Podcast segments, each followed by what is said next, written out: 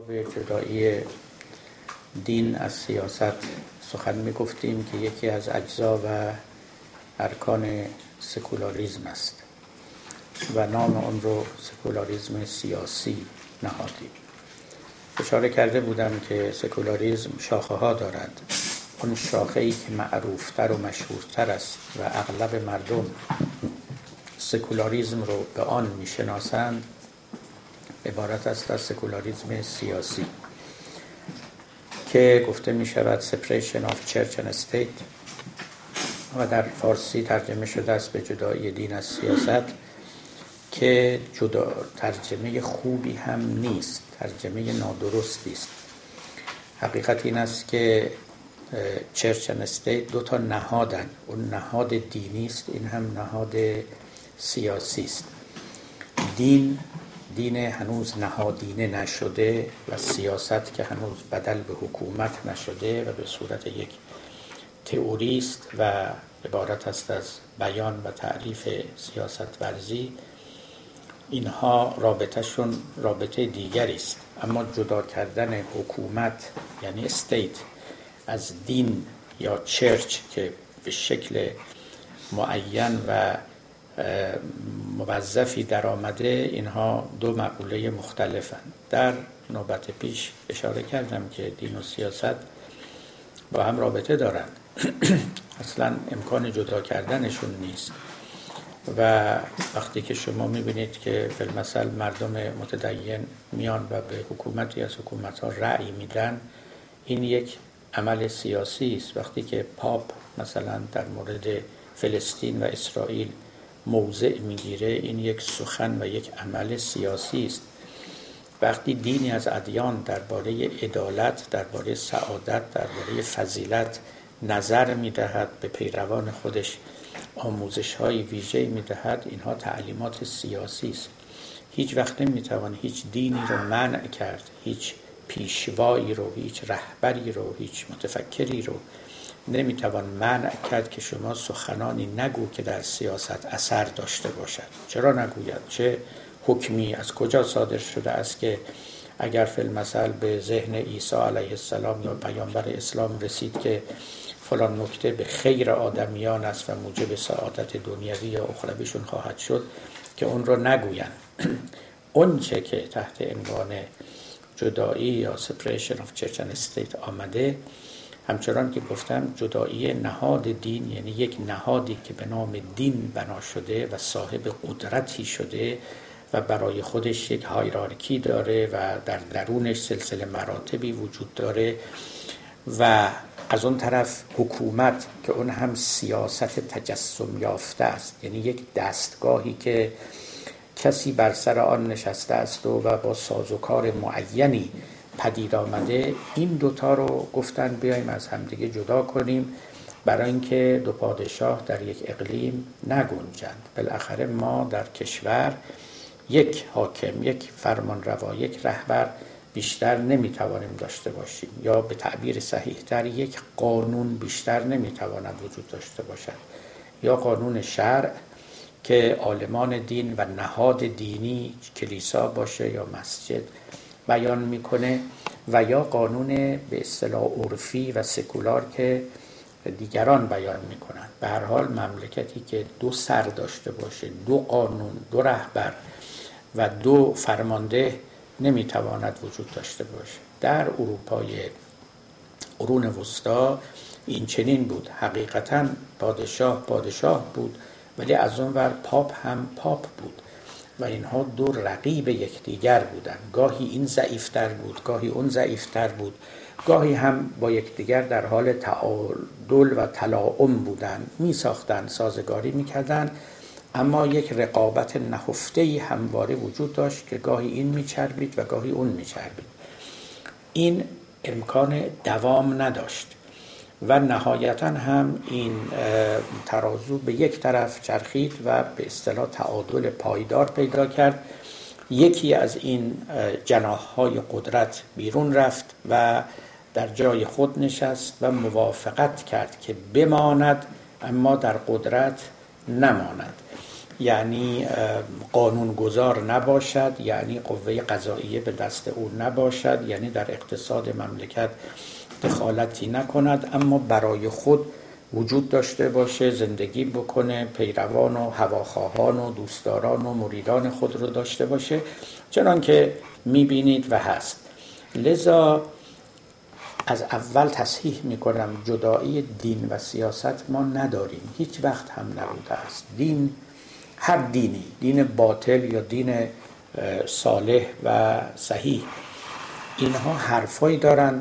که این حرفها می‌تواند به سیاست ترجمه شود می‌تواند در سیاست تأثیر بگذارد. نه ادیان غیر ادیان هم همینطور متفکران هم همینطور. و لذا با سیاست ارتباط دارند اما نهادهای دینی یعنی مثلا دستگاه روحانیت یا دستگاه کلیسا که برای خودشون صاحب قدرتند در تئوری سکولاریزم جدا می شود از دستگاه های عرفی قدرت و این دوتا با یکدیگر در نمی پیچن رقابت نمی کنن و هر کدام برای خود قانونی وضع نمی کنن که ضد قانون دیگری باشد و کار رو به پریشانی و بینظمی و دشواری نمی کشانن. همچنین اشاره کردم که آمیختن سیاست با دین یا بنا کردن یک نظم حکومتی بر پایه دین امری بود که به ذات از دین بیرون نمی آمد بلکه بالعرض همراه او شد. مثل دو مسافری که در راه با یکدیگر دوست می شوند همسفر می شوند و تا مدتی با یکدیگر هستند وقتی هم که به مقصد رسیدن راهشون از هم جدا می شود و هر کدام به خانه خود می روند در اینکه در طول تاریخ دین و سیاست یا دین و حکومت هم سفر بودند و یک سفر تاریخی بلندی رو طی کرده اند جای بحث نیست. هممون می‌دانیم در عالم مسیحیت و خصوصا در اسلام این اتفاق افتاده است و ما حکومت های دینی مسیحی حکومت های دینی و اسلامی داشته ایم به توضیحی که خواهم گفت. اما اینکه از بودن یک چنین امر تاریخی نتیجه منطقی بگیریم که پس این دو لازم و ملزوم یکدیگرند و یکی بدون دیگری نمی‌تواند باشد یا یکی الزام و ایجاب می کند وجود دیگری را این همون سخنی است که محل بحث است و مدعای کسانی هست که جواب مثبت است و مدعای کسانی دیگری هست که جواب به این مطلب منفی است. و من میکوشم این رو امروز باز کنم. لذا صورت مسئله دست شما باشد که قصه از چه قرار است. اولا دین و سیاست رو بحث نمی کنیم. صحبت بر سر روحانیت و حکومت است. Church and State. روحانیت یعنی دستگاه کلریکال که گاهی در میان ما مسلمانان البته کاملا صورت چرچ پیدا نکرد ولی به هر حال دستگاهی بود و از اون طرف هم حکومت یا دولت به صورت یک نهاد تجسم یافته از قدرت. اما دین و سیاست یعنی تعالیم دینی آیا به سیاست کاری ندارن؟ چرا می‌توانند داشته باشند و داشتن سخنان سیاسی پیشوایان دین گفتن از تعالیم دینی نکات سیاسی هم قابل استخراج است.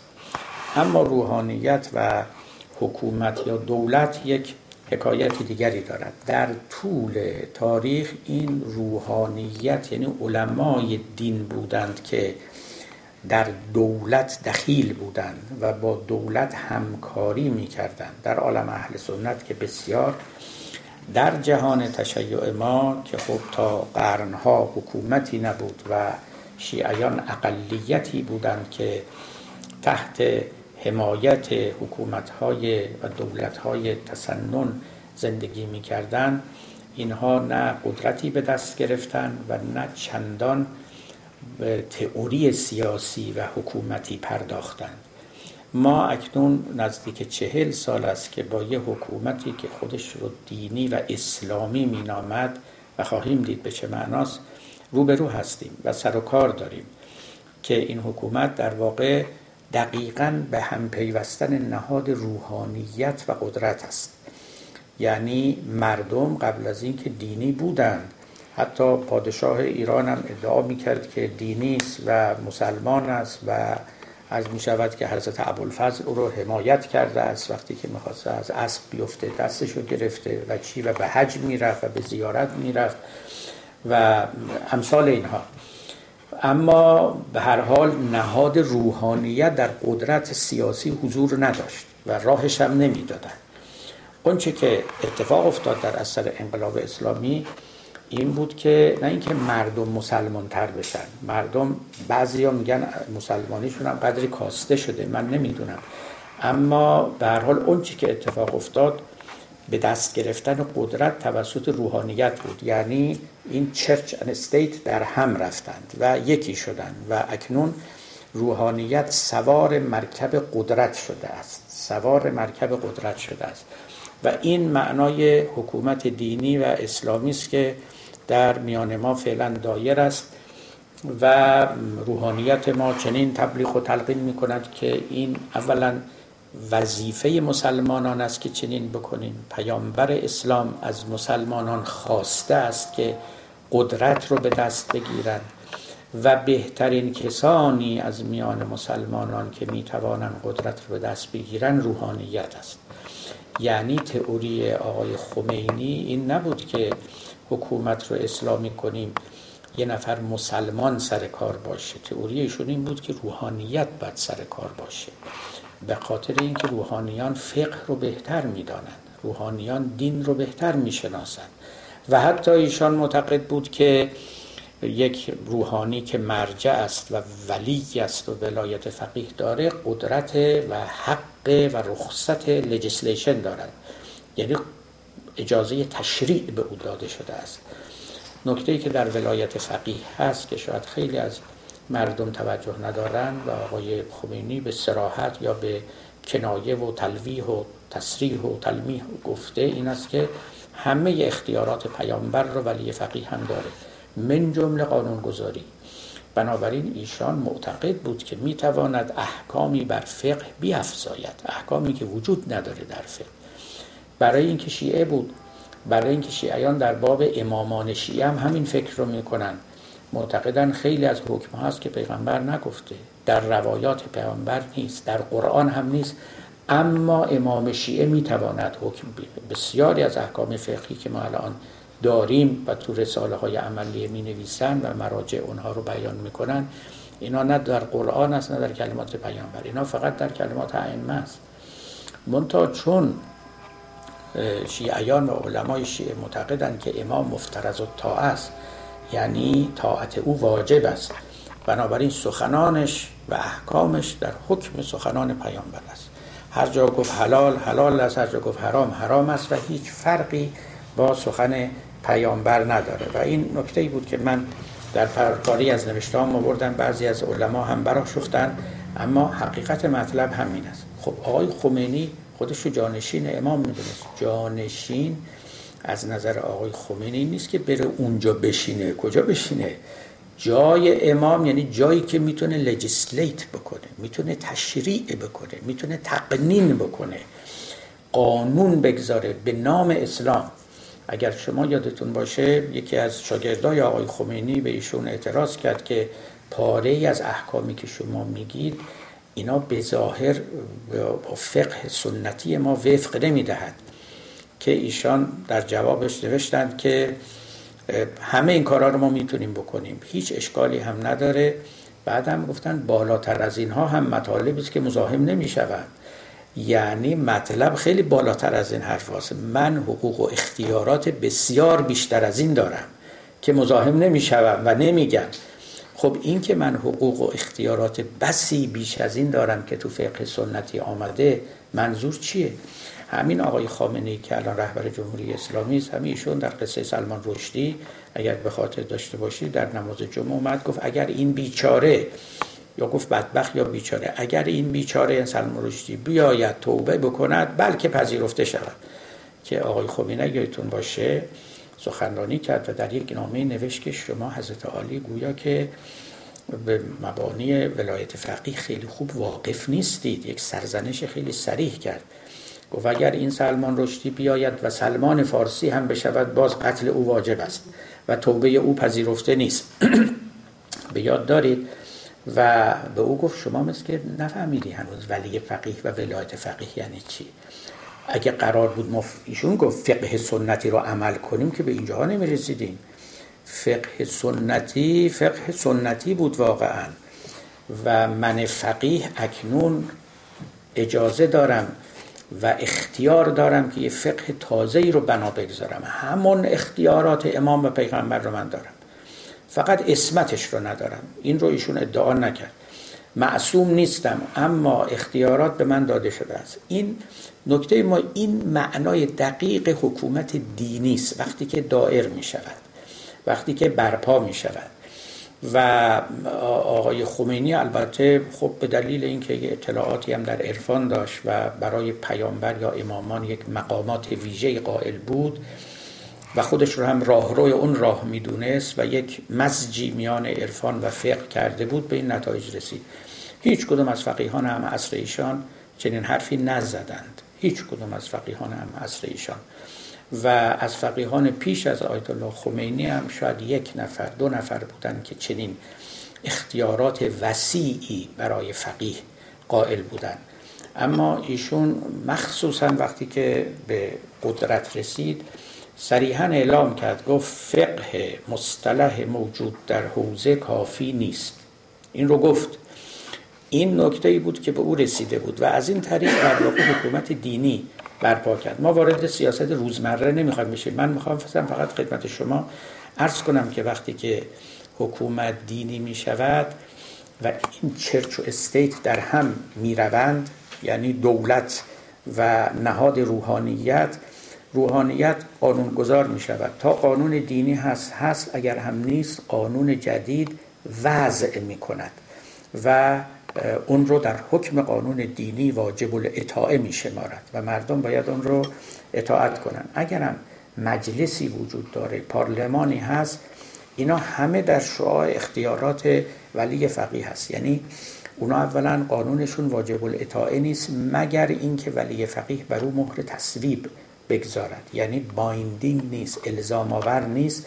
مگر اینکه یک کسی از یک موضع بالاتری ex officio به قول اینا یعنی از منصب خیلی بالا بیاد و مهر تصویب و تصحیح بر آن بگذارد اونگاه لازم الاجرا می شود. اگر نه که نه. لذا به این معنا ما قانون عرفی نداریم اصلا در مملکتمون و در هیچ حکومت دینی. همه قوانین یا مستقیما مستخرج از منابع دینی هن. و یا اگر نیستن و دیگری تقنین می‌کنه باز هم یک ولی یک صاحب اختیاری اون رو تصویب می‌کنه تا جامعه قداست و ردای دینیت و ولایت بپوشه و لازم اجرا بشود و تخطی از او تخطی از حکم الهی شمرده شود. این یادتون باشه تخطی از حکم الهی. به این معنا که ارز کردم در اروپا سکولاریزم پا گرفت. یعنی روحانیت از دین جدا شد. خیلی ها این رو اشتباه می‌کنن. مثلا در همین آمریکا می‌بینن مردم بسیار دینی هن. رئیس جمهورها همشون دینی هن. یعنی ضد دین اقلا نبودن. هیچ رئیس جمهوری اینجا نمی‌تونه ادعا کنه که یعنی اعلام کند که من آتئیستم من بی خدام می‌دونه که رأی نمیاره. می‌داند که رأی نمیاره. حتی غیر مسیحی می‌داند که رأی نمی آورد در همین آمریکا. البته فرانسه یه ذره وضعش فرق داره بعضی جاهای دیگه. ولی اما این دلالتی نداره بر اینکه و دیدم هی میگن که خب پس اینجا حکومت سکولار نیست. چرا سکولاره به این معنا؟ اصلا سکولار وصف حکومت است نه وصف مردم. مردم دین دارن اما نظام قدرت سکولار است. یعنی نظام قدرت با روحانیت با چرچ یکی نیست. قانون این کشور قانون غیر دینی است. برای اینکه اونجایی که قانون رو الزام آور می کند چرچ نیست. اون پارلمان است. حتی اگر قانون رو بعضیش رو هم از مسیحیت گرفته باشه اشکالی نداره. اما سر الزام آوریش این است که پارلمان اون رو تصویب کرده باشه. در حالی که در یک نظام دینی الزام آور بودن قانون وقتی است که دین اون رو تصویب کرده باشه و عالم دینی یا مرجع دینی پای او امضا گذاشته باشه. لذا ببینید نه اینکه همکاری بین دولت و روحانیت نیست. چرا؟ همینجا هم هست. توی لایکترین نظام ها هم وجود داره. توی نظام سیاسی فرانسه که بسیار laïque ه حتی یک laïcité militante داره یعنی ضد دینه ولی همکاری بین church و state وجود داره. دشمن همدیگه نیستن کمک هم به یکدیگه می‌کنن.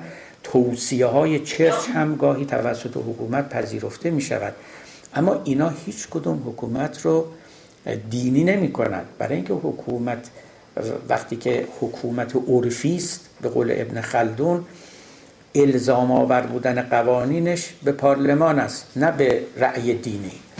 و حاکم هم مشروعیتش رو از دین نمی‌گیرد از مردم و رأی مردم و سنت جامعه می‌گیرد. به این معناست. در جامعه ما شما اگر خوب بخواد ببینی حکومت دینی چیه حالا با این مراحلی که توضیح خواهم داد ببینید اولا مشروعیت حاکم از دیانت میاد. یعنی اون که مرجع, مرجع تقلید است و ولی فقیه است به دلیل اینکه دین گفته است که او حق حکومت داره حق حکومت داره. اگر شما به یاد داشته باشید آقای خمینی هیچ قفلت از این مبانی نداشت. یعنی تصریح می‌کرد که مردم بدونن رو چه مرکبی نشسته است و بر چه مبنا و مفروضاتی قدرت خودش رو نهاده است. در همون روز اولی که آقای بازرگان رو به مردم به منزله نخست وزیر معرفی می‌کرد گفت بنده به دلیل اختیارات شرعی که دارم شما رو نصب می‌کنم به نخست وزیری. اختیارات شرعی آقای خمینی همون اختیاراتی بود که خود ایشون بر خودش قائل بود و می‌گفت از کتاب و سنت استخراج کردم که بنده واجد چنین اختیاراتی هستم ولو مردم قبول نداشته باشن ولی من می‌دونم که من واجد این اختیارات هستم. حالا مردمم که قبول کنن چه بهتر؟ مردم که بنده رو به منزله رهبر انقلاب قبول دارن بنده هم خودم رو قبول دارم به منزله کسی که صاحب یک اختیارات ویژه است. لذا آقای بازرگان رو من نصب می‌کنم. مشروعیت حکومت که یکی از ارکان مهم حکومت هست در حکومت دینی از دین میاد نه از مردم. مردم رأی نمیدن به کسی تا مشروع بشه. دوم وظائف حکومت هم از دین میاد. این هر دوتا رو من می‌خوام تشریح بکنم تا قصه سکولاریزم و سکولار شدن و نشدن حکومت و قدرت خوب روشن بشه چون سخن در این باب خیلی زیاده و حقیقتا هم خیلی زیاده. و من رنجی می‌برم برای اینکه اینا رو خلاصه کنم. برای اینکه خلاصه کردنی نیست. خیلی زحمت داره. خودتون باید بخونید. اگرم نقصانی در کلام میفته به دلیل اینکه انقدر این دایره وسیعه مثل یه قاره ای که شما می‌خواید رو توی خونه جاش بدید. خب جا نمی‌گیره. خودتون می‌دونید اینقدر کتاب نوشته شده اینقدر سخنرانی شده اینقدر حرف زده شده اینقدر اختلاف بر سر این هست. تاریخ بلندی داره این مطلب. که همه اینها رو به هم آمیختن البته نشدن من تحت دو سه تا عنوان این نکته رو فقط توضیح میدم. و تا الانم اینهایی که گفتم امیدوارم تا حدودی روشن کرده باشه که ماجرا از چه قراره. ببینید به این نکته اول اشاره کنم. سال 1924 یعنی تقریبا 90 سال پیش 91 سال پیش سال خیلی مهمی است تو تاریخ عالم اسلام. برای اینکه سالی بود که حکومت عثمانی ملغا شد و در عالم اسلام در عالم اهل سنت البته خیلی تأثیری در عالم تشیع نداشت. ما اون موقع اصلا زیاد چیزی حساب نمی شدیم. در دنیا و بعد هم خب در عالم اسلام هم یه اقلیتی بودیم. هنوز هم یه اقلیتی هستیم. و هرچی بود ما زیر سلطه خلافت عثمانی نبودیم. کشورهایی که بعد از جنگ جهانی اول همه از یکدیگر گسیختن و یکی شد مصر و یکی شد اردن و یکی شد سوریه و یکی شد عراق و همین مرزای جعلی که میون اینا کشیدن و بعدم به نزاع و به جنگ منتهی شد که امروز ما شاهد او هستیم. اون موقع تمام اینها زیر سلطه عثمانی بودن. به علاوه پاره های از همین بوسنی و هرزگوین و بلغارستان و اینجاها. اینا تمام یکی یکی از همدیگه جدا شدن. یه تیکش انگلیس برداشت تیکش فرانسه برداشت و می‌بینید که به چه صورتی درآمد و امروز هم چه نزاعی بین اینا افتاده است و خدا می‌داند که کی حل خواهد شد. حکومت عثمانی پاشید خلافت عثمانی پاشید. سلطان عبدالحمید از خلافت کناره گرفت و ترکان جوان به ریاست آتا ترک آمدن و ترکیه ترکیه امروزی شد و مصر مصر امروزی شد. ناسیونالیزم به میدان آمد. ناسیونالیزم که مهمترین رقیب دین بود و عمده ترین رکن در سکولار کردن کشورها هم کشورهای اروپایی بود و هم در کشورهای اسلامی. این به میدان آمد که ما ملت و قومیت و نژاد خودمون رو داریم. ما مصری هستیم ما به ترکا چه کار داریم؟ ما به نمی‌دونم عراقی ها چه کار داریم؟ ما به اردنی ها چه کار داریم؟ ما هر کدوم از یه ملت بعدم هر کدوم برگشتن به گذشته های ما قبل اسلام خودشون ما قبلا اینطوری بودیم. اونا گفتن ما قبلا اونطوری بودیم. عین این سیاست تو ایران هم پیاده شد. به اون نتایج البته نرسید. از زمان رضا شاه خب شما می‌دونید دیگه این تقابل ملیت و دینیت ترویج شد و اینکه ما ایرانی بودیم ما قبل از اینکه مسلمان بشیم ایرانی بودیم عربا به زور اسلام رو آوردن. ما فرهنگ داشتیم ما تمدن داشتیم ما ادبیات داشتیم ما دین داشتیم ما کسی بودیم.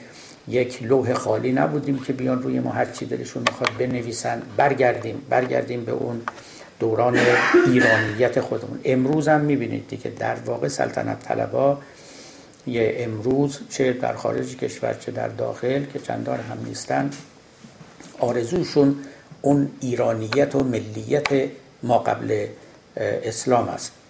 بدون اینکه به درستی بدانند که حکومت در اسلام ایران قبل از اسلامی حکومت دینی بود واقعا. درستم نمی‌دونن که اینجا چه میگذشت در اونجاها همقدر شنیدن که دو تا خانم مثلا پادشاه شدن قبل از اسلام در ایران و و فکر می‌کنن که این دیگه خیلی عالی بوده دیگه نمی‌دونن که مثلا اون خانم رو یکی از اون سپاهیان کشت اون یکی نمی‌دونم چه کار کرد. اینا رو خیلی خبر ندارن.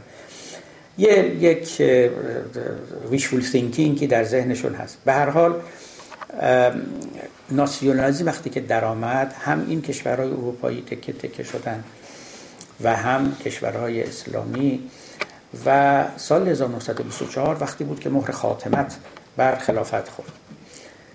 نهزتی به پا شد میان علما بیشتر هم در مصر که خب با فرهنگ ترین کشور اسلامی بود. به نظر من همچنان هم هست. بیشترین کتاب های خوب چه در زمینه علمی چه در زمینه دینی همچنان از مصر بیرون میاد. مردم مسقفی داره با فرهنگ و اولین تأثیرات تمدن اروپایی در مصر ظاهر شد و از اونجا به جاهای دیگه پخش شد. باری 1924 یک تاریخ خیلی مهم است که اولا الغای خلافت عثمانی بود. در این سال یک اتفاق خیلی مهمی که افتاد این بود که اولین قرآن کنونیکال منتشر شد.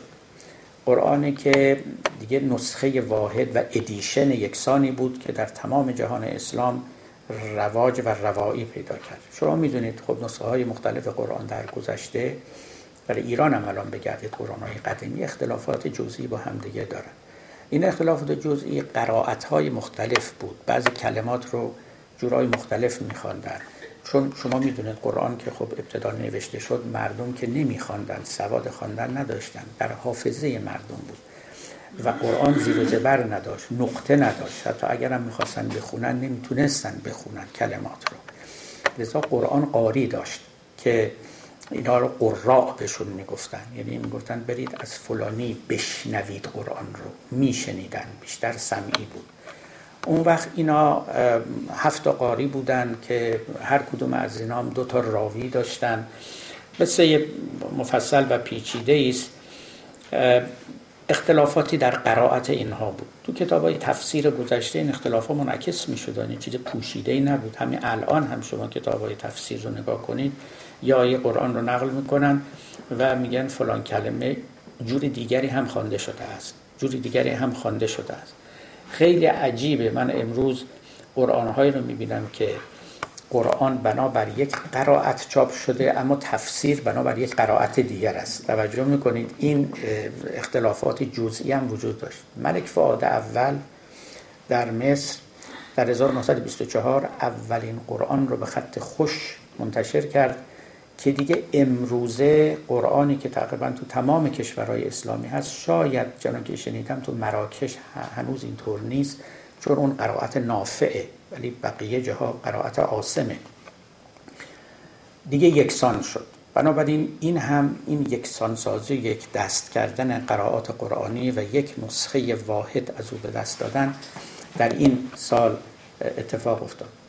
اتفاق دیگری که افتاد که برای بحث ما مهم این است که یکی از اساتید دانشگاه الازهر به نام علی عبدالرازق بعضی ها به غلط عبدالرزاق می نویسن علی عبدالرازق کتاب منتشر کرد به نام الاسلام و اصول الحکم. اسلام و اصول حکومت یا مبانی حکومت. این کتاب آتشی برافروخت آتشی برافروخت.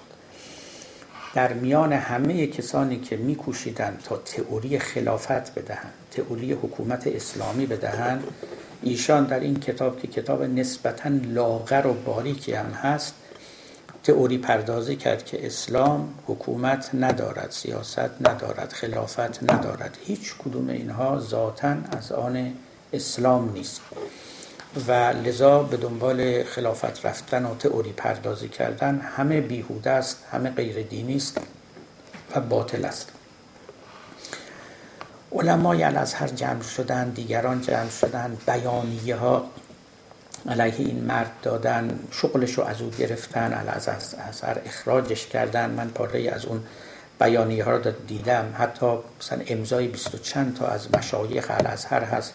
که این آقا دیگه حق هیچ شغلی نداره تو این مملکت. همه باید از او دوری کنن. دفترش رو از هر آتش زدن. بلایی به سر این آدم بود و دیگران رو هم ترسوندن. و توی نماز جمعه ها هر جا که تونستن علیهش تبلیغات کردن و این بیچاره به هر حال اینکه زنده ماند معجزه ای بود. در هر حال راشو گرفت و رفت و خونش رو نشست. کتاب هم که طبیعی اجازه چاپ پیدا نکرد. یک چاپ اومد بیرون تا همین اواخر این کتاب دوباره چاپ شد. نبود اصلا. و اجازه چاپ تا همین اواخر در مصر نداشت. در جاهای دیگه چاپ شد. منم این کتاب رو که چاپ نام لبنان بود کجا بود؟ پیدا کردم و خوندم. و الا راحت به دست نمی آمد. خب حرف ایشون چی بود توی این کتاب؟ این کتاب متاسفانه یک ترجمه فارسی داره که اون ترجمه فارسی از روی ترجمه فرانسه صورت گرفته. بسیار ترجمه غلط نامفهوم و بی است و این هم از بدشانسی های و معلف محترم و مرحوم کتابه آدم مترجم خوب پیدا بکنه خیلی خوبه. یعنی خدمتی است. من یک کتابی رو از یک فیلسوف آمریکایی ترجمه کردم به فارسی. خیلی وقت روش گذاشتم. پیش خودم می‌گفتم اگه این آقا زنده بود خیلی هم من تشکر می‌کرد من کتابشو زنده کردم.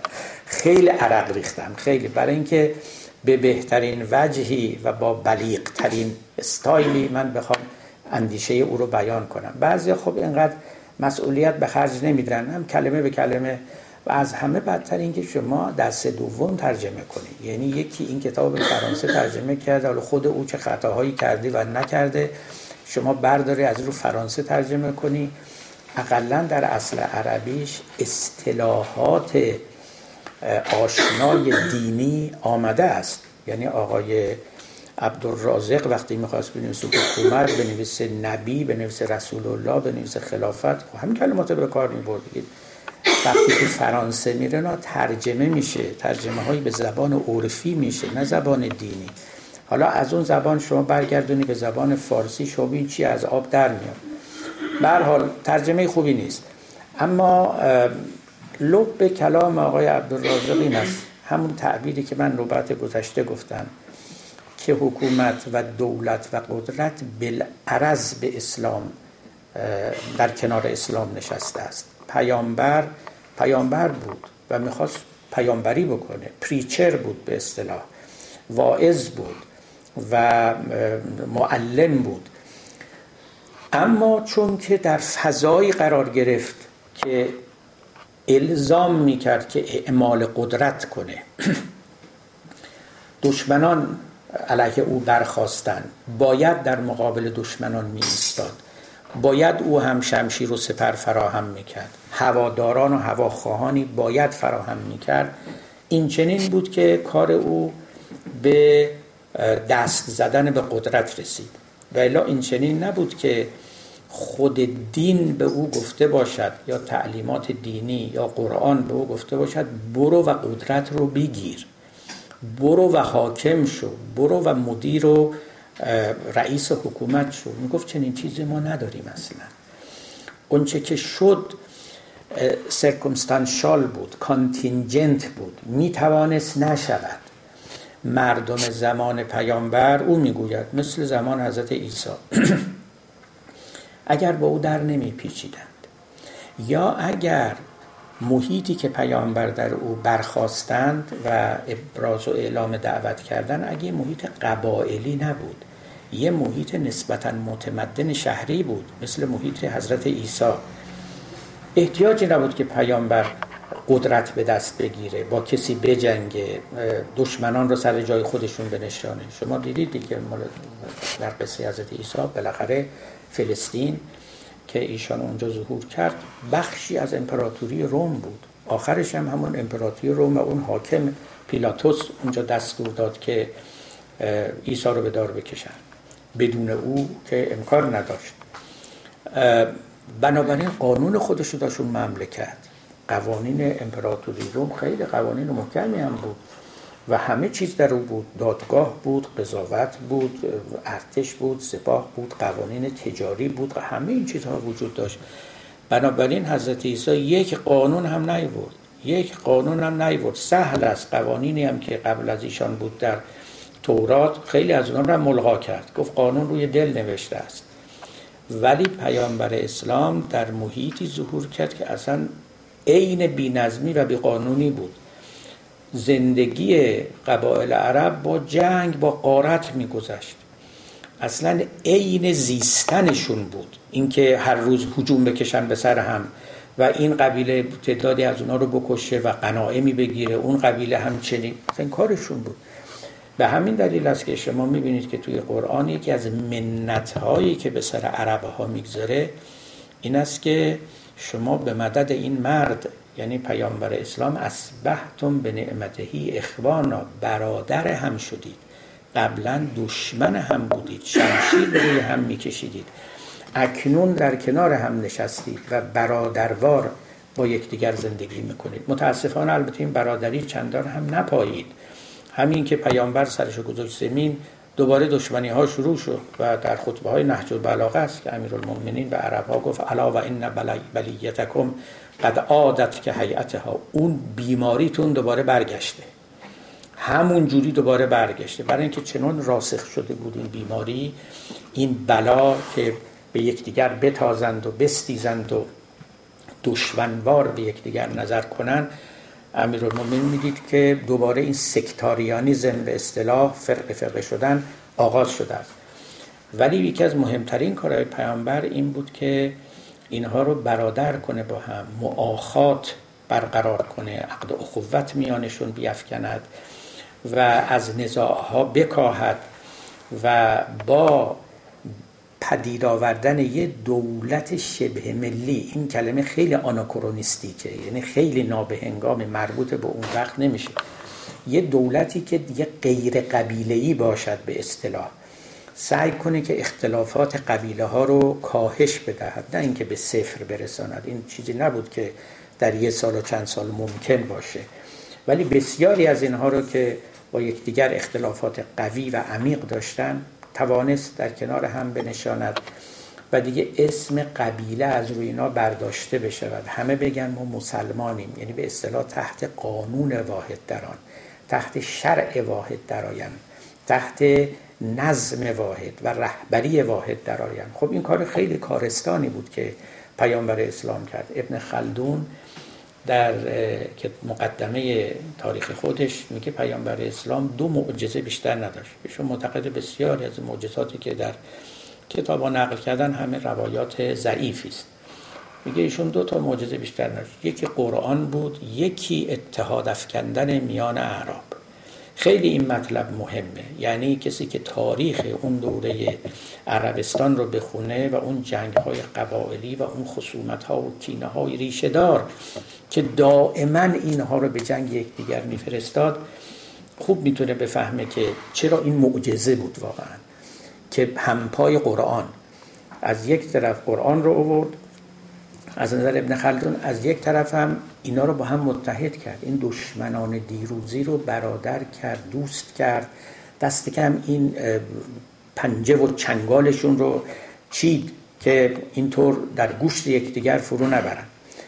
حرف عبدالرازق این است که اینا همش به ضرورت تاریخی و جغرافیایی بود. پیغمبر در یه تاریخی و در یه جغرافیایی ظهور کرد که جزین نمی‌توانست کاری بکنه.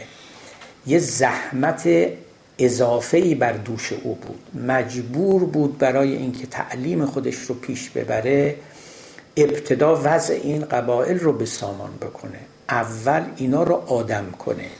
اول اینها رو به وضعیتی برساند که بتواند پیامش رو به گوش اینها برسانه تقریبا می‌تونیم بگیم پیغمبر اسلام به هیچ چیز دیگری از مسائل قبیلگی دست نزد. بسیاری از احکام اسلام همون احکام است که میگن قبایل بود. 95 درصدش. این که میگن احکام اسلام امضاییه همینه.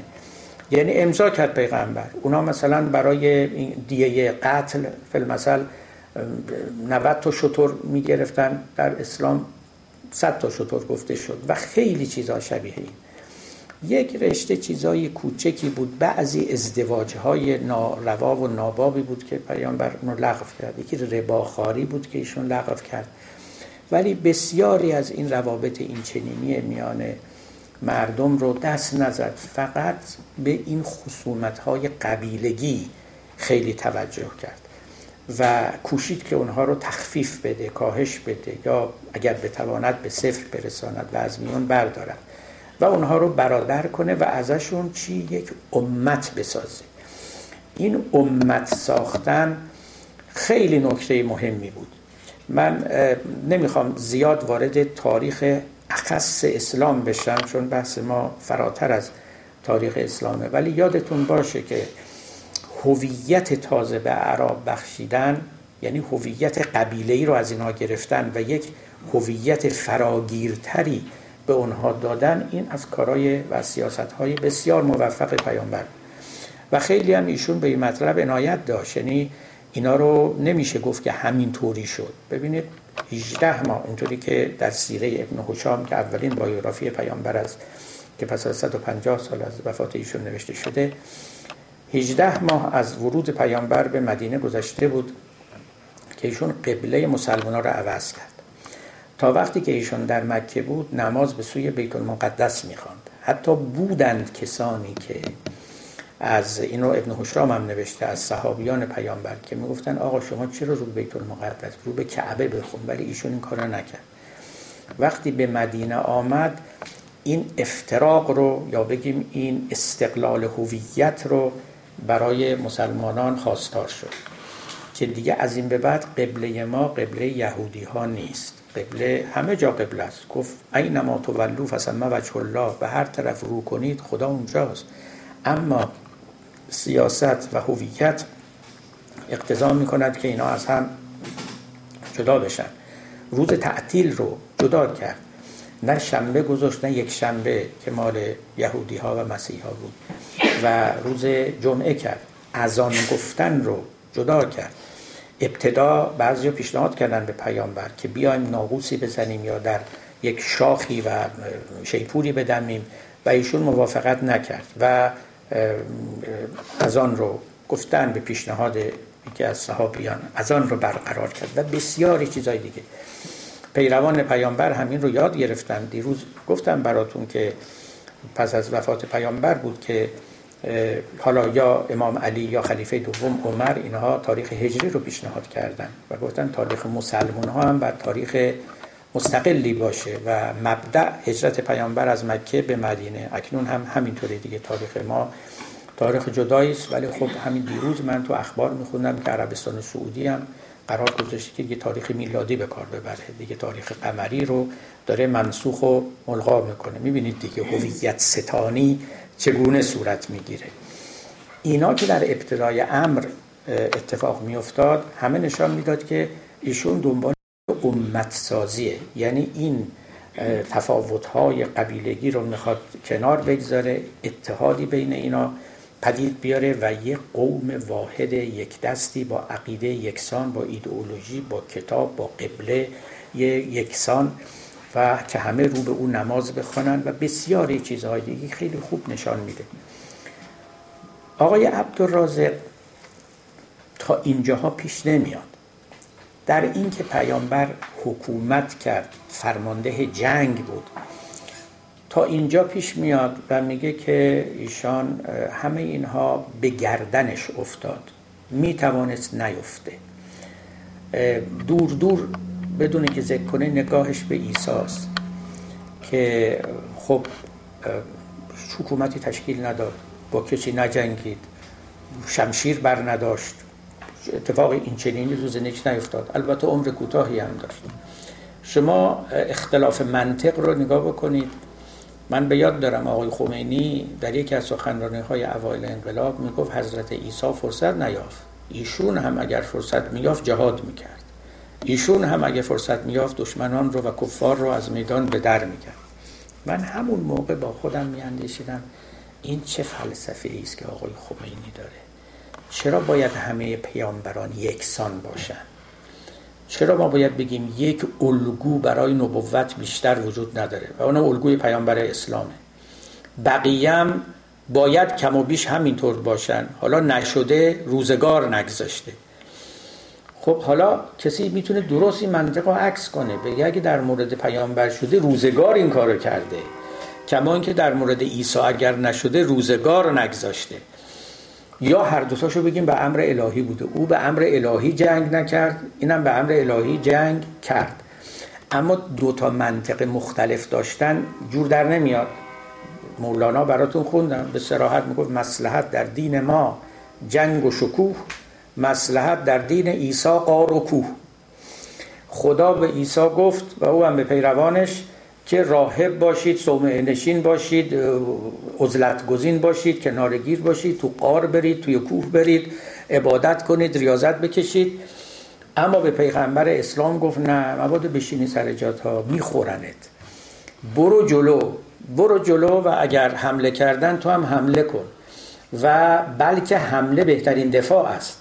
برای اینکه به تو حمله نکنن حمله کن. و این چنین بود که مفهوم جهاد پدید آمد و بعدم ریاست و فرماندهی جنگی و حکومت و رهبری کشور و رهبری امت. آقای عبدالرازق میگه که همه اینا بلعرض بود. جغرافیا و تاریخ چنین اقتضایی کرد. می‌توانست نباشه. لذا میگه که امروزه ما اگه نشستیم اون موقع 1924 اگر ما نشستیم 1924 اگر ما نشستیم و داریم دوباره فکر خلافت می‌کنیم بی خود فکر می‌کنیم. چنین چیزی وظیفه دینی ما نیست. پیامبرم نگفته مسلمان ها باید برن حاکم بشن مقتدر بشن. ملاحظه بکنید این قصه که مسلمان ها مایل بودن حکومتی داشته باشن خلافتی داشته باشن خودش یک نکته است یهودیا غیر از این اسرائیل که فعلا پدید آمده هیچ وقت این چنین نبودن. یاد گرفته بودن در زل حکومت های دیگه زندگی بکنن. اقلیت باشن چون اقلیت هم بودن. و ریفرم دینی هم که در یهودیت پدید آمد یهودیت فقه خیلی فربهی داشت و داره. فقهی که مادر فقه اسلامی هم هست. اینا فقهشون رو ریفرم کردن و موزون کردن با فقه عرفی قوانین عرفی غیر شرعی کشورهایی که در اونجا زندگی می‌کردن.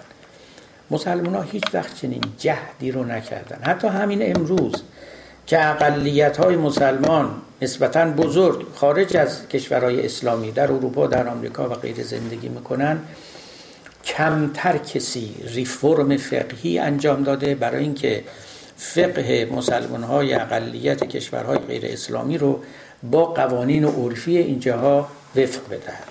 خیلی نکته مهم است این و این یک ذهنیتی رو در فقیهان ما نشان می‌دهد. من به یاد دارم اوائلی که در دولت بوش نیرو و سرباز میفرستادن به عراق. تعدادی از سربازان آمریکایی که مسلمان بودن اینا سربیجی می‌کردن و می‌گفتن که هویت اسلامی ما اجازه نمی‌دهد که به یک کشور مسلمان حمله کنیم. بعضی از فقیهان مسلمان که در آمریکا هستند فتوا دادن که نه شما آمریکایی هم هستید. بنابراین می توانید یا می باید به قانون کشوری خودتون هم احترام بگذارید و اطاعت کنید. یکی از اون موارد نادری بود که این قومیت و ملیت در مقابل دین و دینیت ایستاد. تقابلشون آشکار شد و نهایتا هم باید یکیش حل می شد حالا اگر اینجا شما تعجب می‌کنید تو کشور خود ما که حکومت اسلامی است بعد از وفات آیت الله خمینی و بعد از وفات آیت الله عراقی که اینها مراجع تقلید بودن یکی از بزرگان قوم یعنی همه آیت الله جنتی صریحا آمد و در نماز جمعه گفت و خود من میشنیدم که مرجع از این پس باید ایرانی باشه. این حرفی بود که در تاریخ اسلام و تشیع کسی نزده بود. و شما می‌دونید مقدار تعداد زیادی از ایرانیان قبل از حکومت اسلامی اصلا مراجعشون تو نجف بودن. مراجع بزرگی که مشروطه رو تایید کردن مرحوم آخوند خراسانی و اینا توی نجف بودن. آیت الله خویی در همین دوران ما توی نجف بود و اولا آقای سیستانی. ولی ایشون اومد گفتش که باید ایرانی باشه. دلیلش این بود که اینایی که خارج از کشور ما هستن اینا رو ممکنه استعمار بفریبه و چیزهایی خلاف مسلحت مسلمانان بگن. این که حرف یک یه, یه ملا بود به اصطلاح. شما ممکنه بگید اعتباری نداره ولی قانون اساسی ایران چی نوشته؟ نوشته رهبر باید ایرانی باشد. نه؟ این تو قانون اساسی. حرف خوبی هم زدن ولی ولی کار بدی که شد این بود که میگن ایشون رهبر مسلمانان جهانه. این فراتر از دایره ملیته. وقتی که رهبر باید ایرانی باشه این به حکم constitution ایرانیه. این دینی نیست پیامبر نگفت رهبر اگه به فرض بخوایم رهبر امت داشته باشیم باید ایرانی باشه یا غیره. امت فراملیه. اما وقتی که شما ملی کردید و گفتید من ایرانیم اون هندیه اون پاکستانیه و غیره دیگه نمی‌تونید هم رهبر مسلمان جهان باشید هم منتخب ایرانیان باشید. این همون تقابل ملیت و دینیت است که در اینجا دیگه به سریح ترین شکلی و به نظر من به سخیف ترین شکلی خودش رو داره بروز میده. باری یکی از چیزای خیلی مهم در حکومت دینی اینه که ملی نمی‌تونه باشه. همین که شما پای ملیت آوردید وسط پای امت رو گذاشتید کنار و دیگه رهبر مسلمین جهان نمی‌تونید باشید. اگر خلیفه عثمانی بود خلیفه همه مسلمان ها بود.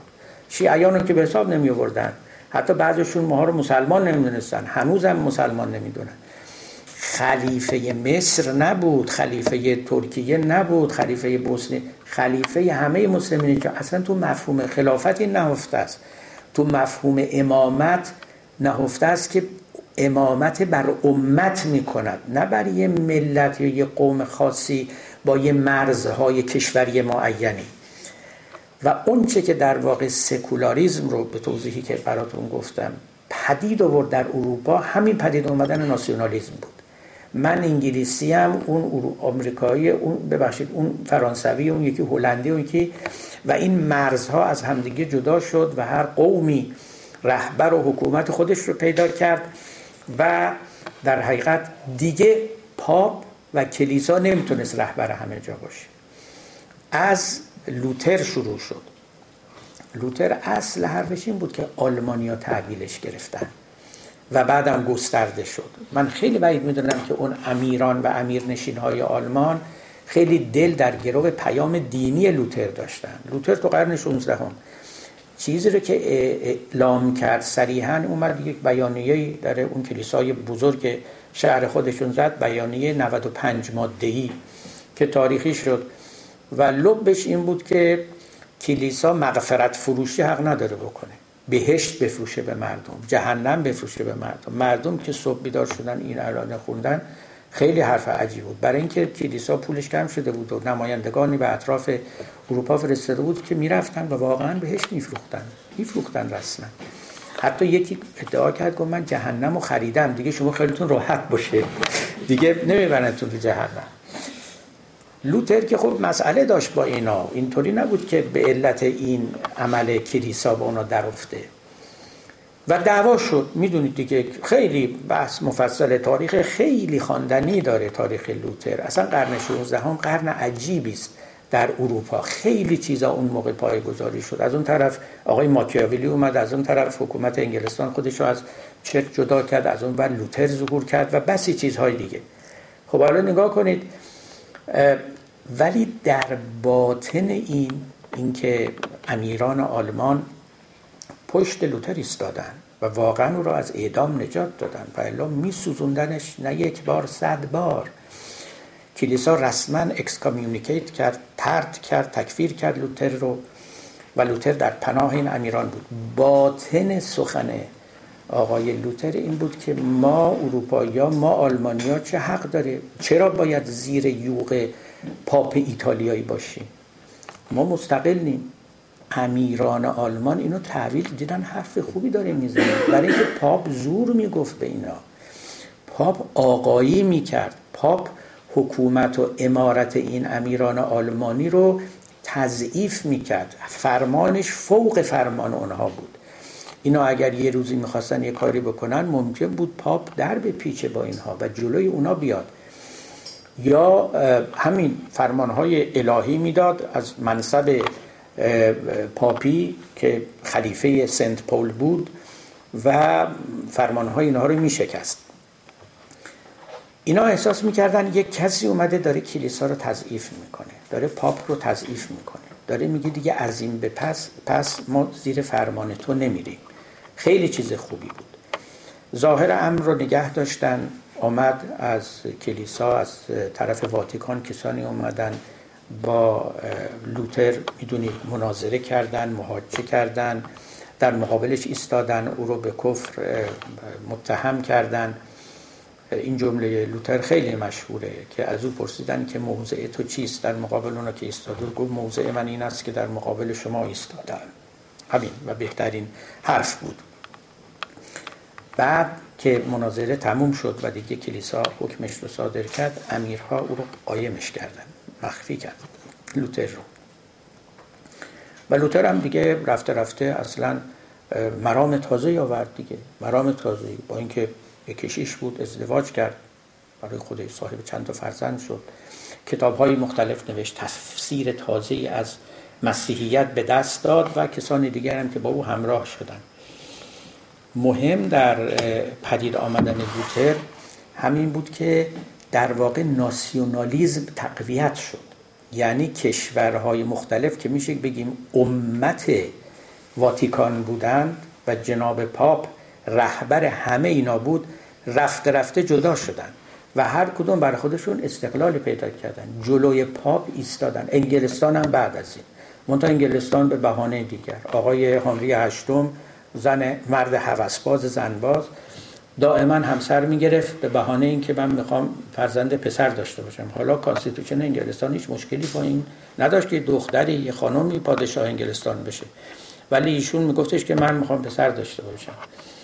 خب کلیسا حق طلاق بهش نمی‌داد و حق تعدد زوجات هم نمی‌داد. نمی‌تونست همسر قبلیش رو نگه داره یه همسر تازه بگیره نمی‌تونست همسر قبلی رو طلاق بده. یکیش رو با یه حیله شرعی بهش اجازه دادن که طلاق بده. ولی دومی رو که گرفت این رو هم می‌خواست طلاق بده گفتن که نه دیگه نمیشه.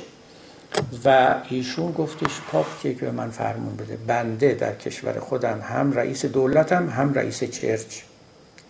دقیقا.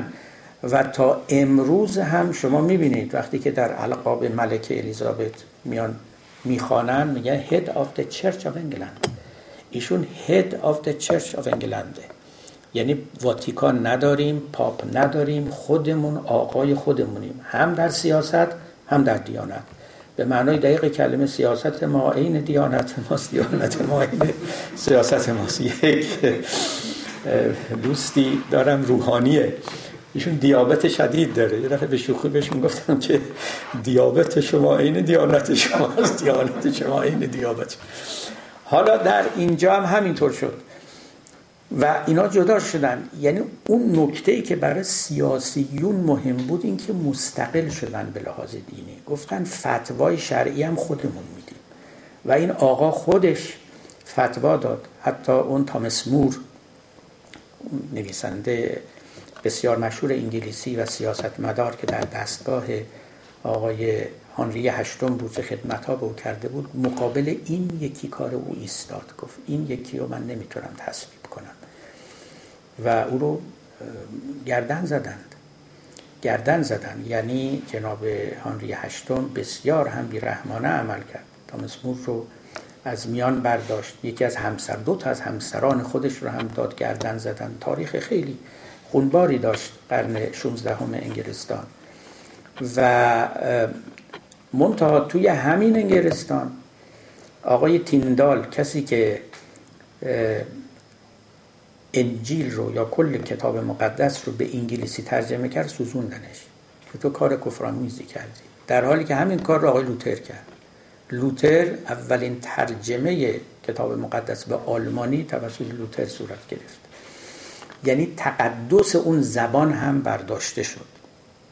و توانستن مردم عادی با کتاب دینی خودشون بیواسطه تماس بگیرن و اون رو بخوانن و معنیش رو بفهمن. و به همین دلیل هم بود که در واقع لوتر بسات روحانیت کلیسایی رو برانداخت. گفت هر کسی کشیش خیشتن است. و می‌تواند به کتاب مقدس مستقیما و شخصا مراجعه بکنه و مطلب دراره به همین دلیل هم می‌بینید دیگه هر روز فرقه تازه پروتستان به وجود میاد. خصوصا توی آمریکا. یه چرچ تازه. ولی توی کاتولیک اینطوری نیست دیگه. برای اینکه یک مرجعیت واحد دارن. خب ملاحظه بکنید سکولاریزم یک چنین بلایی اگر بگیم بلا اینجا اوورد در عالم اسلام همین اتفاق افتاد. یعنی خلافت که ملغا شد ناسیونالیزم از بجاش نشست. آقای عبدالرازق می‌تونست این رو بگه. بگه که ما الان به دنبال ناسیونالیته که رفتیم دیگه خلافت ناممکن است. ولی او درون دینی کار کرد. گفت که ما هیچ دلیلی نداریم برای اینکه دین به ما می‌گوید که حکومت رو و قدرت رو بدید به دست بگیرید. اگرم پیامبر این کار رو کرد ناچار شد. بالعرض چنین کرد نه بزاد من از اینجا شروع کردم. گفتم کتاب عبدالرازق در در چند سال پیش یک مسیحی که از اساتید دانشگاه کلمبیا هست به نام آقای وائل حلا مسیحی سوری است و متخصص فقه اصول اسلامی است. ایشون یک کتابی نوشت منتشر شد که دیدم به سرعت به عربی هم ترجمه شده الدوله المستحیله The Impossible State. اسم عنوان کتاب این است. دولت ناممکن The Impossible State. الدولت المستحیله. تو تلویزیون مصر و جاهای دیگه چه بحثای مفصلی راجع به این کتاب شده؟ خلاصه حرفشون است که دولت اسلامی حکومت اسلامی ناممکن است. به هیچ وجه از موضع غیر دینی سخن را نمیگه. اتفاقا این آقای مسیحی که فقه اصول اسلامی رو می‌دونه بسیار همدل است. یا به تعبیر دیگه بگیم آدم چپیه. به هیچ وجه اندیشه ها و انگیزه های لیبرالی یا غیر دینی و ضد دینی اون رو وادار نکرده که این حرف رو بزنه. حرف به نظر من درستی می‌زنه. منظورش اینه که اگر منظور از حکومت دینی خلافت دینی باشه امامت بر امت باشه. در عالم نیشن استیت ها یعنی دولت های ملی ناممکن است. خیلی حرف پیراسته و پخته است. بنده این حرف رو قبول دارم. که ایشون چیزای دیگه هم گفته. این نکته است که بنده هم خودم قبلا به او رسیده بودم. خیلی دیگه هم به او رسیده بودن. خلافت اسلامی. به معنای امامت امت اسلامی. که فراملی باشد. و مرز نشناسد. در جهان جدید که ما هیچ هویت فراملی نداریم و آدم مسلمانان یا ایرانیان یا هندیان یا سوریان یا اندونزیایی و غیره چنین چیزی ناممکن است. Impossible state. این کاملا درسته. من در یکی از نوشته های خودم آورده بودم که فقه اسلامی تا امروز اندک جهدی نکرده است که مفهوم ملیت رو وارد فقه بکنه. این یکی از مسائل مستحدثه است. ببینید فقیهان ما مسائل مستحدثه یعنی مسائل جدید رو خیلی مطرح کردن. مثلا الکل ادوکلون رفتن به کره ماه رفتن به قطبین. اگه ما رفتیم در قطب شمال یا قطب جنوب چجوری نماز بخونیم که شش ماه روز شش ماه شبه اگه رفتیم کره ماه چجوری تیمم کنیم؟ آیا خاک کره ماه قابل واقعا میگم اینا رو نوشتن دو رساله هاشون خاک کره ماه خاکی هست که با او بشه تیمم کرد یا اصلا نمیشه؟ یا قبله تو کره ماه چجوریه؟ به کدوم طرف وایسیم تا رو به خانه کعبه باشیم؟ اینا رو مطرح کردن. خب دستشون درد نکنه. عیبی نداره. بالاخره شعن فقیه اینه دیگه. این مثلا اما یکیشون نیومده بگه اگر دیگه امت نداشتیم چون احکام اسلامی برای امت است نه برای یک ملت خاص. این خیلی حرف مهمی است اگر ما امت نداشتیم ملت داشتیم اگر این مسلمان ها رو مرزهای ملی از هم جدا کرد اگر این مرزهای ملی مفهوم منافع ملی رو در میان آورد. نه منافع اسلامی نه منافع امت اسلامی. اون وقت چه کار باید کرد؟ اون وقت مفهوم قدرت سیاست حکومت چه میشه؟ نیم سطر در این باب ننوشتن. شما نگاه کنید دو تا امت دو تا کشور اسلامی حالا الظاهر یکی ایرانی که عربستان سعودی که هر دو هم خودشون رهبر مسلمین جهان و خلیفه اسلام میدن اینا الان در آستان جنگ با یکدیگرن. اینا منافع ملی دارن اونا منافع ملی دارن اینا درون مرزهایی هستن اونا درون مرزهایی هستن به روی هم دارن شمشیر میگه خدا نکنه. ولی می‌خوام میگم تا پای این چیزا می‌رسه کار. حالا شما ببینید قوانین اسلامی که برای امت اسلام وضع شده است و من این رو تأکید می‌کنم. شما اگر اسلام رو کشیدید درونی مرزهای کشوری ویژه‌ای باید تو این قوانین اجتهاد بکنید. اجتهاد نکرده نمی‌تونید بگید که بازم به همینا باید عمل بکنید. خیلی مسئله پیش میاره. خب یکیش همین رهبر مسلمین جهان شده ایرانی. از اون اجتهادات باطل البته ولی به ظاهر اجتهادی شده دیگه که ما رهبر امت باشیم اما ضمن ایرانی هم باشیم ایرانی هم ما رو انتخاب بکنن. اینا تناقضه. اما خیلی چیزای دیگه زمین مونده که دربارهش بر اینا همون تناقض است که پدید میاد. لذا حتی اگر ما فتوا بدهیم فرض کنید به این که امروز میشه حکومت دینی داشت این خیلی فرق می‌کنه با حکومت دینی گذشته. حکومت دینی گذشته خلافت بود. امامت برای امت اسلامی فراملی فرامرزی بود.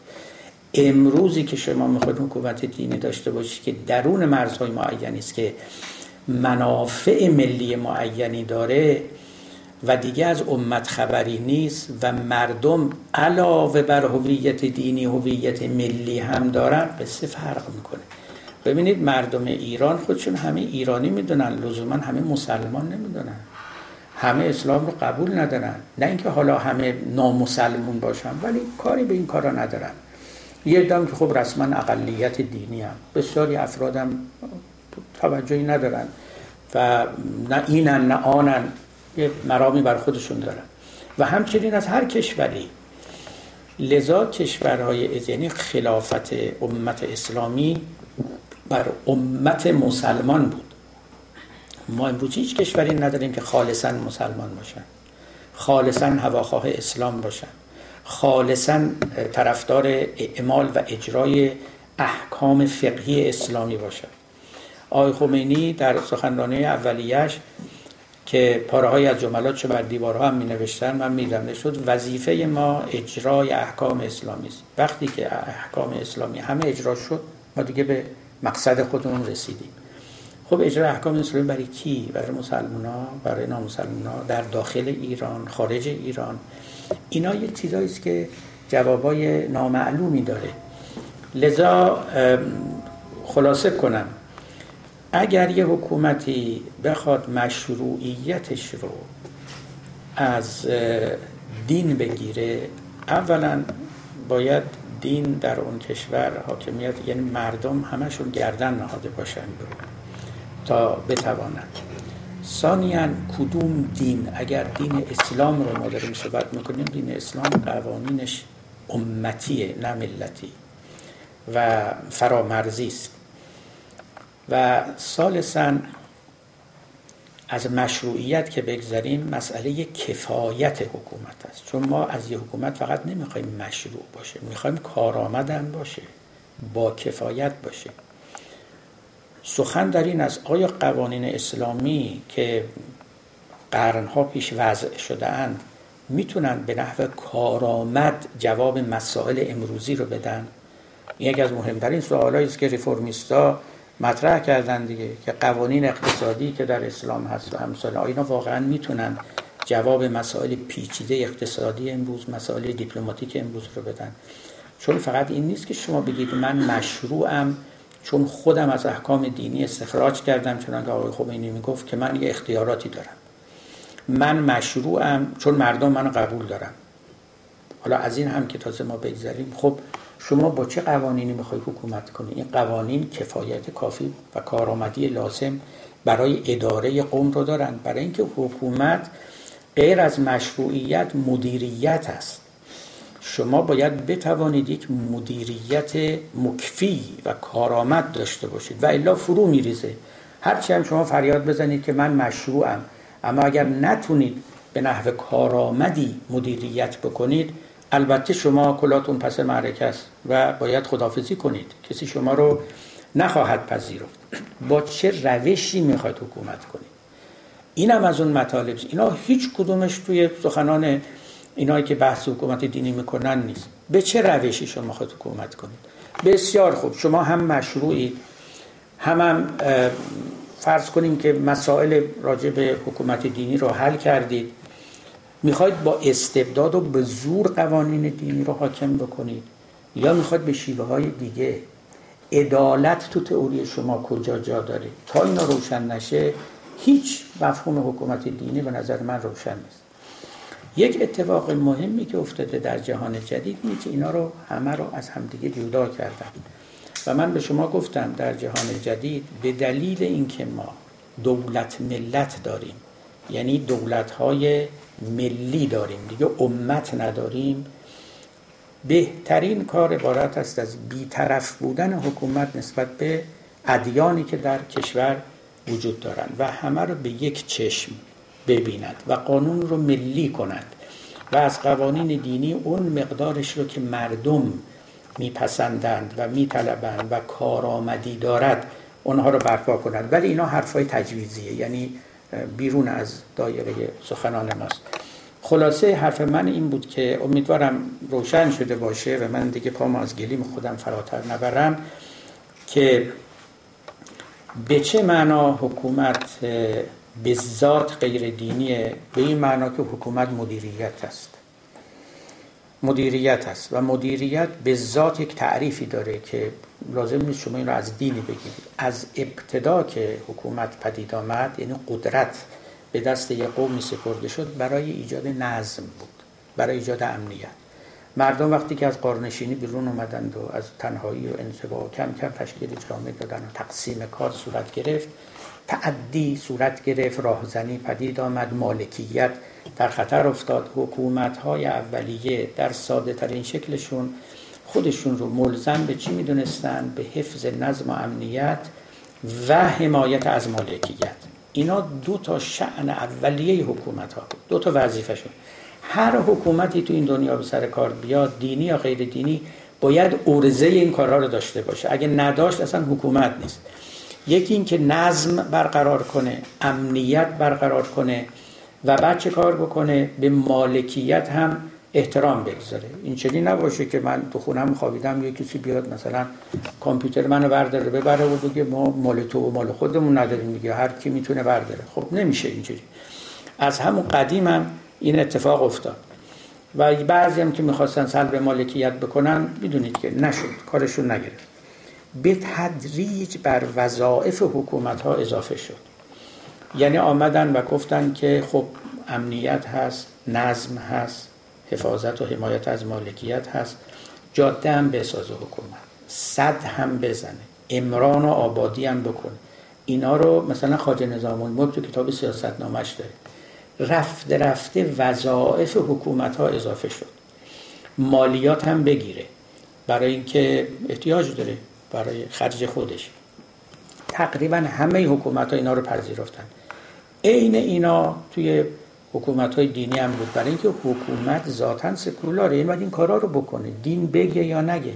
خود امیرالمومنین تو نهج البلاغه می‌گوید که لا بد للناس من امیر برن او فاجر. مردم به امیر احتیاج دارن. این امیر نیکوکار باشه یا بدکار باشه. برای اینکه این این وظایف رو به عهده داره. حکومت های دینی دو تا مطلب تازه آوردن. دو سه تا مطلب. یکی اینکه اولا بر امت حکومت می‌کنن. ثانیا اینکه مشروعیتشون رو از دین می‌گیرن. ثالثا اینکه قوانینشون رو از دین می‌گیرن. و رابعا یعنی چهارم اینکه وظایف تازه‌ای برای حکومت قائلن. یعنی علاوه بر اینکه امنیت رو برقرار کنن و نظم رو و قانون رو و حفاظت از مالکیت رو و امران و آبادی رو و اخذ خراج و مالیات رو گفتن بعد امر معروف نهی از منکر هم بکنیم و باید مردم به جهاد هم بفرستیم. باید و فضایی رو فراهم کنیم برای اینکه مردم وظایف دینیشون رو به جا بیارن. اینا اون چیزی است که اگر حکومت دینی برقرار شد اضافه میشه بهش. ولی اصل مدیریت که یه امر تعریف شده است همه جا معنای واحدی دارن حکومت های دینی باید کفایت خودشون رو هم بسنجن کارآمدیشون رو نشان بدن. علاوه بر اینها باید شیوه ها و متد های خودشون رو هم تعریف بکنن که با چه متدی می‌خوان به فرض اگر بر آنها واجب است که احکام دینی رو اجرا بکنن اجرا بکنن. سخن من در این باب تمام است و نوبت آتی به انشالله به سکولار کردن تاریخ می‌پردازیم. اگر سوالی بود من باز هم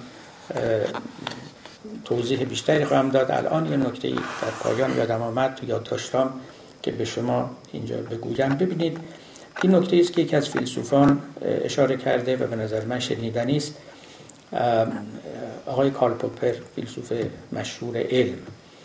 ایشون نکته در کتاب خودش تحت عنوان The Open Society and Its Enemies داره که در باب مارکسیسم و هگلیسم و ایناست. در لابلای سخنانش میگه که مسئله همه حکومت ها تا کنون که میگه این سوال رو هم افلاتون مطرح کرد. این بود که چه کسی باید حکومت کنه. افلاتون می‌گفت که حاکم حکیم فلاسفر کینگ که از یک دوره هدایت و تربیت خاصی بیرون اومده باشه. خب ادیان فیلمسل می‌گویند که شخص صالحی باشه عادلی باشه یا پیامبر باشه یا شبه پیامبر باشه اونطوری که توی سخنان فارابی دیده میشه ابن سینا دیده میشه یا ولی فقیه باشه مثلا مجتهد جامع شرایط باشه خلیفه باشه. ایشون میگه این سوال بد و غلط رو که افلاتون مطرح کرد همه سیاسیین رو تا امروز گمراه کرده است سوال اصلی این است که چگونه باید حکومت کرد؟ نه چه کسی باید حکومت کنه یک کس خیلی خوب می‌تونه حکومت فاسد داشته باشه. خودش خیلی خوب باشه با به همین دلیل اصلا تئوری استیت در دنیای حاضر نیست که چه کسی حکومت کنه یه نفر از میان مردم به حکومت. چگونه باید حکومت کرد؟ و این چگونه سازوکار می‌خواد و چک ان بالانس در گذشته به این سازوکار و چک ان بالانس کسی زیاد کاری نداشت. می‌گفتن شخص حاکم که خوب بود ما دیگه خیالمون راحته. عادل باشه صالح باشه متقی باشه پاک و پارسا باشه به دوز نباشه دست جیب کسی نکنه تعدی نکنه تجاوز نکنه قانع باشه. ولی خب اون کجا پیدا میشه؟ تازه هم پیدا بشه. او یه نفره. چه شیوهی برای حکمرانی داره. به همین سبب در تئوری های سیاسی جدید بیش از همه چیز توجه رفته است روی شیوه حکومت. چگونه باید حکومت در تئوری پردازی های گذشته من جمله تئوری پردازی های حکومت دینی همه توجه این بود چه کسی باید حکومت بکند. همه به همین دلیل چی جای دیگه زمین موند. پس عدالت چگونه باید اجرا بشه؟ پس احکام چگونه باید پیاده بشه؟ اینا همه زمین موند. اینا مثل که احتیاج به تفکر نداشت. همش بگردیم که چه کسی باید باشه؟ که یا حاکم حکیم باشه یا ولی فقیه باشه.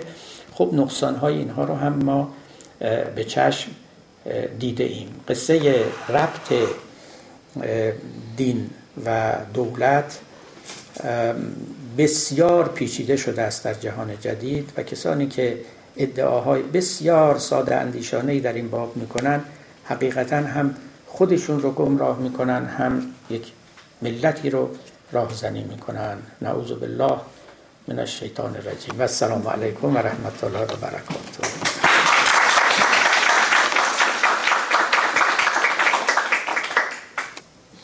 سوال من اگر فرزن تعارض اگر شما فرزن چگونه کنم اگر حکومت دینی اختیارش فقط فراملی نباشه. و همین امتی که شما فهمیدید فقط اگر بگن که خب قوانین اسلامی یا قوانین دینی فقط منظم به این کشور باشه. این ممکن می‌تونه باشه یا نمی‌تونه باشه؟ یا حکومتی تشکیل بده بر اساس دین که فراملی هم نباشه. یا فردا ما شیعه هستیم در ایران هستیم.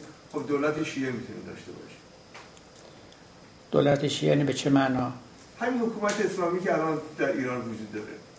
اولا ادعا می‌کنن که حکومت دینی هست قوانین اسلامی هست. حالا شما فراملیتی شرط بگیرید که امت نباشه. ببینید با اسم که ما سر کار نداریم که باید با ماهیت و حقیقت امر سر کار داشته باشیم. اولا ببینید من یه مثال های براتون بزنم تا خوب توجه کنید که ماجرا چگونه خواهد شد. اگر یک کسی یک رابطه نامشروعی داشته باشه مثلا بین زن و مردی. خب مطابق قوانین اسلام اگر این رابطه فاش بشه به حال یه مجازات های معین شده. تا اینجاش که خب مسئله روشنه. الان یکی از مسائلی که تو ایران مطرحه و نمیگن ولی من دیدم بین فقها هست. آقایی رفته خارج از ایران و کاری کرده و حکومت ایران هم فهمیده. بحث این است که ما اینو باید بگیریم تازیانه بزنیم یا نزنیم. آیا قانون اسلام فراملیه یا ملیه؟ اگر تو داخل خودمون تو خود ایران این کار کرده بود خیلی خوب تکلیفمون روشن بود. قانون اسلام برای کل امت با. یعنی یادتون باشه توی این امت هر کی هر جای کار خلاف شهر می‌کرد باید بگیرن و مجازات کنن. حالا یه آقایی یا یه خانمی رفته و یه کار خلاف شرعی کرده. اما توی جای دیگه که مرزهای ما بیرون از مرزهای ما. آیا همچنان خلاف محسوب میشه؟ همچنان باید مجازاتش کنیم؟ اینجا هاست که این تعارضا پیدا میشه. من همین دارم عرض می‌کنم. و امثال اینا فراوون. من نمی‌خوام براتون بگم. گاهی که توی جمع این حقوقدان ها و فقها شما میشینید که من وقتای فرصت و توفیق داشتم اینا رو مطرح می‌کنن. خودشون هم توجه ندارن که ریشه ها به کجا برمیگرده. من اینو نوشتم یک جایی که دوستان عزیز های گرامی مشکل سر قانون ملیت قوانین اسلام قوانین امت اسلامه. من هیچ وقت نمیگم حکومت اسلامی ناممکن است مطلقا. بوده مدتی. چرا آدم میگه ناممکنه؟ خلافت اسلامی وجود داشته. یعنی عقلا و منطقا که محال نیست. ما داریم تو شرایط روزگاری که داریم زندگی می‌کنیم من دارم عرض می‌کنم. ما در روزگار دولت ملت ها داریم زندگی می‌کنیم. شاید یه روزی دوباره امت اسلامی پدید آمد. همه به هم پیوستن. یه امت شد. مرزها از من برداشته شد. برای خودشون خلیفه انتخاب کردن. یا خلیفه حالا هر طوری هست سر کار اومد. و بعدش هم مردم هم از دل و جون مسلمان بودن. از دل و جون می‌خواستن همین احکام اسلامی اجرا بشه. همین تازیانه بزنن به شخص زناکار. همین سنگسار کنن. همین چیکار. خب میشه دیگه برقرار میشه. چرا نشه؟ یا چنان بشه که بگن حقوق بین مثلا اقلیت به حقوق اکثریت متفاوته. از دل و جون همه قبول کردن. میشه. ولی امروز چگونه میشه که خود مسلمان های ما دیگه قبول ندارن که بهشون بگن که حقوق اقلیت حقوق اکثریت یکی نیست. توجه می‌کنید؟ خودشون دیگه نمی‌تونن این رو بپذیرن که اگر یک مسلمانی در ایران یک مسیحی رو کشت قصاصش نمی‌کنن. چون خون یک مسیحی به اندازه خون یک مسلمان ارزش نداره. اما اگر یه مسیحی مسلمان رو کش حتما قصاص می‌کنن خب این تو قوانین فقهیه. مال شیعه هم نیست مال سنی و شیعه از هر دوتا خود مردم مسلمان ما امروز از این قانون خوششون نمیاد. و فقیهان ما یه جوری باید اینا رو درست کنن. یه وقتی امتی بود یک دید دیگری راجع به حقوق بشر وجود داشت. من بسیارش رو ذکر نکردم. گفتم این دایره این رشته سر دراز دارد. خیلی بحث در این باب میشه کرد. همین حقوق بشر کار رو مشکل کرده. توی داخل ایران این علمای ما دیدید که از مسئله تفره میرن. رئیس قوه قضایی ما همش حمله می‌کنه به آمریکا و به انگلیس و به اروپا که شما خودتون قبول ندارید اون حرفایی رو که میزه راستم میگه. اینا حرفای خوشگلی می‌زنن. و خودشون هم عمل نمی‌کنن. ما هم قبول داریم. ولی این جواب مسئله نشد. بالاخره به شما میگه آقا تو زندونای شما چه خبره؟ حالا اینا هم فرض کنید یه جایی ما یافتیم که یکی رو شکنجه کردن. این که جواب نشد که این دلیل نشد که بنده شکنجه کنم تحت حکومت اسلامی. بگم خودتونم عمل نمی‌کنید. خب نمی‌کنن که بسیار بد می‌کنن. اما ماها چی؟ به قول اون آقای گرمشی اون تئوری پرداز مارکسیست ایتالیایی که بیچاره بسیار هم بد عاقبت بود یه جمله بسیار حکیمانه داره. میگه ماهیت هر حکومت رو از زندانهاش می‌توان شناخت. گوش کردید؟ خیلی حرف مهمی جوهر هر حکومتی تو زندانش آشکار میشه. شما الان نگاه کنید دیگه. حالا من نام نمی‌خوام ببرم چون ما اینجا سیاست بحث نمی کنیم خب قوه قضایی ما جواب اینا رو نداره. حمله می‌کنه به غربی که خودتون هم زیر همین حرفا که می‌زنید عمل نمی‌کنید چنین چنان. برای اینکه حل نشده این مشکل در داخل ما. حل نشده. یعنی دوستان ما حاکمان ما هر چه نامشون رو بگذارید فقه اسلامی رو با حقوق بشر تلاعم نبخشیدن. بدون این حکومت نمیشه کرد. حکومت کانامت نمیشه کرد. حالا شما اسمش رو بذارید شیعه بذارید اسلام بذارید وهابی. خب یه دم اونجا حکومت وهابی درست کردن تو عربستان. ها میگن حکومت اسلامی خالص همینه. خودشون رو هم امام الحرمین شریفین می‌دونند و آقای ابوبکر بغدادی هم اونجا بار خودش اون درست کرده. من مراکش بودم نماز جمعه رفته بودم. دیدم میگه امیرالمومنین آقای ملک حسن که اون موقع بود و بعدم این پسرش ملک محمد. اینا امیر مؤمنان جهانن. مگه یه امت چند تا امیر و خلیفه و نمی‌دونم رهبر و اینا داره؟ همه مدعی شدن. برای اینکه هیچ کدوم رهبر واقعی نیستن. برای اینکه از امتی وجود نداره. نام که راحت میشه گذاشت. به حقیقت مسئله برچست بعدش هم ببینید این هم حالا اختصاص به ما داره. شما اینا رو میگید سر درد دل من وا میشه. چون من یک سینه سخن دارم در این زمینه‌ها ببینید حکومت برای خیر عمومیه. توجه می‌کنید این از public interest یکی از اصلی ترین مبود تو ابن خلدون ما هم این رو نوشته. البته در یونان قدیم هم بوده. حالا گاهی کلمه سعادت رو به کار بردن. ولی این public interest خیر عمومی جزو مهمترین اهداف حکومت ها بوده. حکومت ما میگه ما می‌خوایم زمینه رو برای ظهور امام زمان فراهم کنیم. ببینید خیلی فرق داره این حرفا با هم دیگه.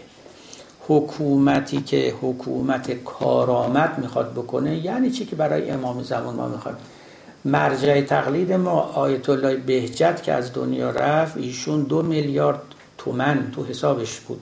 این رو من اطلاع قطعی دارم که به شما میگم. گذاشته برای زمان ظهور امام زمان که ایشون اومد اینا رو برداره مصرف کنه چون لابد درآمد نداره اولش. تفکر اینه. ببینید اینا تفکر حکومت مدرن نیست. این ماشین حکومت مدرن رو به دست این آدما نمیشه داد. این تفکر حالا اسمشو بذار حکومت شیعه چون من منتظر امام زمانم. خب شما منتظر امام زمان باش یا نباش ولی حکومت یه تعریف معینی داره. شما باید نظم برقرار کنی امنیت برقرار کنی راه بسازی جاده بسازی دیپلماسی درست داشته باشی اقتصاد کارآمد داشته باشی و هزار آموزش و پرورش بیمارستان خوب. پول من تو حسابم بذارم که این رو ببینید. یکی از طلاب قوم گفت به من آدم متفرقه و بیراهی هم نبود. با همه این احوال من چون خب آدم شایعه زیاد میشنوه با یکی از دوستانم که از اساتید دانشگاه هم هست وقتی هم روحانی بوده گفتم بهش این مطلب رو. گفت من با مقسم آیت الله بهجت دوستم. مقسم یعنی اینه که پول ایشون رو توضیح می‌کنه و شهریه به طلاب میده. گفت من از اون می‌پرسم. بعد چندی منو دید و گفت من پرسیدم ایشون گفت بله درسته. بله ایشون این کار کرده. یه حسابی رو بسته و اینقدر پول گذاشت. اینا اسمش حکومت نیست آقا. حکومت مدرن نیست. کارآمدی نیست. هیچی نیست. یک خیالاتی تو ذهن یه عده من البته نمیگم همه این حاکمان ما به سادگی آقای بهجت بودن. نه اتفاقا آقای خامنه‌ای خیلی پیچیده ایه ولی به هر حال نایب امام زمانه مشروعیتش رو از نیابت امام زمان می‌گیره. توجه کردید؟ وقتی میگه رهبر مسلمین جهان. مسلمین جهان آقا 90 درصدشون امام زمان رو قبول ندارن. اهل سنت. شما نیابت امام زمان می‌کنی که اونا ندارن مشروعیت تو از اونجا می‌گیری. آخه اینا میشه. خیلی حرفای عجیب و غریب است دیگه. تا هر چی شما بکاوی بری جلو این زیربنا خیلی سسته. بعد یک زیربنای سست رو می‌دونی چجوری میشه برپا نگه با زور. نه با منطق. همینو بس. یک زیربنای سست یک حرف سست رو که با منطق نمیشه برپا نگه داشت به قول ابن سینا گفت برای یک ایده غلط. هزار تا دلیل بیاری میشه هزار و یک غلط. برای اینکه برای امر غلط که نمیشه دلیل درست رو برد همش میشه اونام غلط. یک حرف باطل رو شما فقط با زور می‌تونی سر پا نگه داری نه با منطق. خب گفت اندکی پیش تو گفتم غم دل ترسیدم که دل آزرده شوی ورنه سخن بسیار است. و السلام علیکم و رحمت الله.